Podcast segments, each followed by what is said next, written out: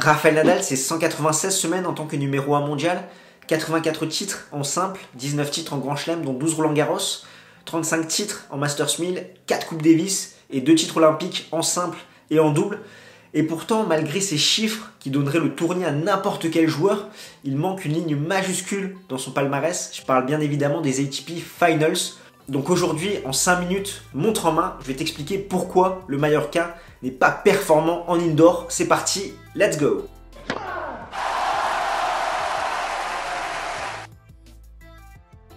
Comme d'habitude, avant de passer à l'analyse tactico-technique, nous allons nous intéresser aux chiffres.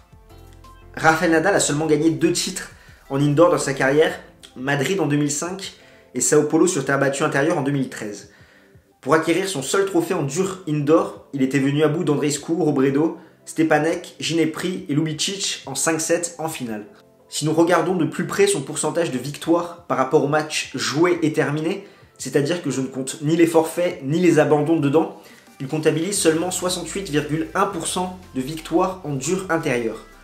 A titre de comparaison, Roger Federer est à 82% de victoires et Novak Djokovic à 76,5% de victoires. Si nous nous concentrons sur les confrontations, Federer mène 5 à 1 contre l'Espagnol sur dur indoor.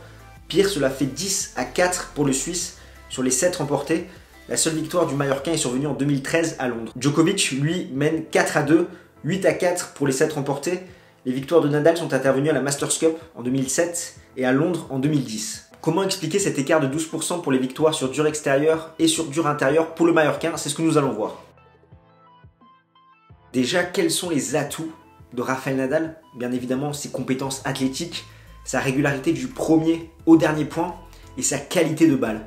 Comme tu le sais, l'Espagnol est l'un des joueurs qui est le plus à l'aise avec les conditions extérieures, que ce soit le vent, la chaleur ou l'humidité. En effet, il a un jeu de jambes suffisamment rapide pour faire les ajustements nécessaires et son lift lui offre une marge de sécurité en fonction des conditions, c'est-à-dire qu'il va faire plus ou moins tourner sa balle. Or, tous ces avantages disparaissent en indoor, étant donné que les conditions extérieures n'influencent ni le jeu, ni la fatigue des joueurs.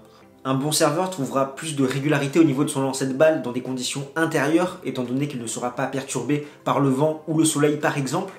Et un joueur offensif fera beaucoup moins d'erreurs sur ses coups d'attaque.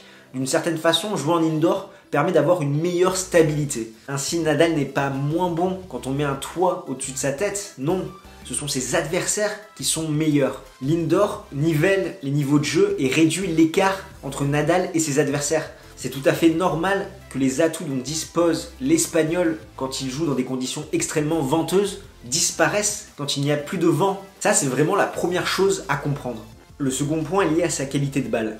La force de l'Espagnol, c'est quoi? C'est son lift, cette balle qui gicle énormément et qui est très compliquée à contrôler. Néanmoins, en indoor, une très faible partie de l'effet est restituée après rebond. C'est pourquoi, et ce, même si la surface peut paraître assez lente, le rebond en indoor est généralement très bas. Ainsi, la balle du Mallorquin ne gicle plus, ce qui la rend beaucoup plus facile à contrôler, étant donné que cette dernière arrive à hauteur de hanche, et c'est encore plus facile pour les joueurs qui prennent la balle tôt, je pense notamment à Novak Djokovic. Sur terre battue, contrôler la balle de Nadal demande un effort physique, étant donné qu'elle te fait reculer. En indoor, ce n'est plus le cas car la balle arrive parfaitement à la bonne hauteur de frappe. C'est donc plus facile de tenir sa ligne. Enfin, comme les tournois indoor se jouent en fin de saison, Nadal est souvent arrivé diminué, voire blessé, ce qui fait qu'il n'a pas pu pleinement défendre ses chances. Cependant, comme il le dit si bien, et je le cite, lors de sa conférence d'avant-tournoi à Paris-Bercy, si la chance n'a rien à voir avec mes 12 victoires à Roland-Garros, ce n'est pas la malchance qui explique que je n'ai pas gagné ici.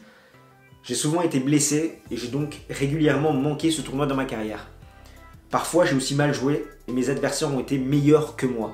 Car oui, comme tu l'auras compris, ce n'est pas forcément Nadal qui joue mal en indoor, mais bien ses adversaires qui arrivent à hisser leur niveau de jeu dû au fait qu'ils ne soient pas perturbés par des conditions extérieures. Nadal débutera ce mercredi 30 octobre au Masters de Paris-Bercy contre Adrian Manarino à 19h30. Nous surveillerons ça bien évidemment de très très près. En tout cas maintenant tu sais pourquoi Nadal est moins performant en indoor. N'hésite pas à venir en commentaire pour enrichir ce débat, à lâcher un petit pouce bleu si tu aimé la vidéo et si tu as envie qu'il y ait plus d'analyses tactiques comme ça sur la chaîne.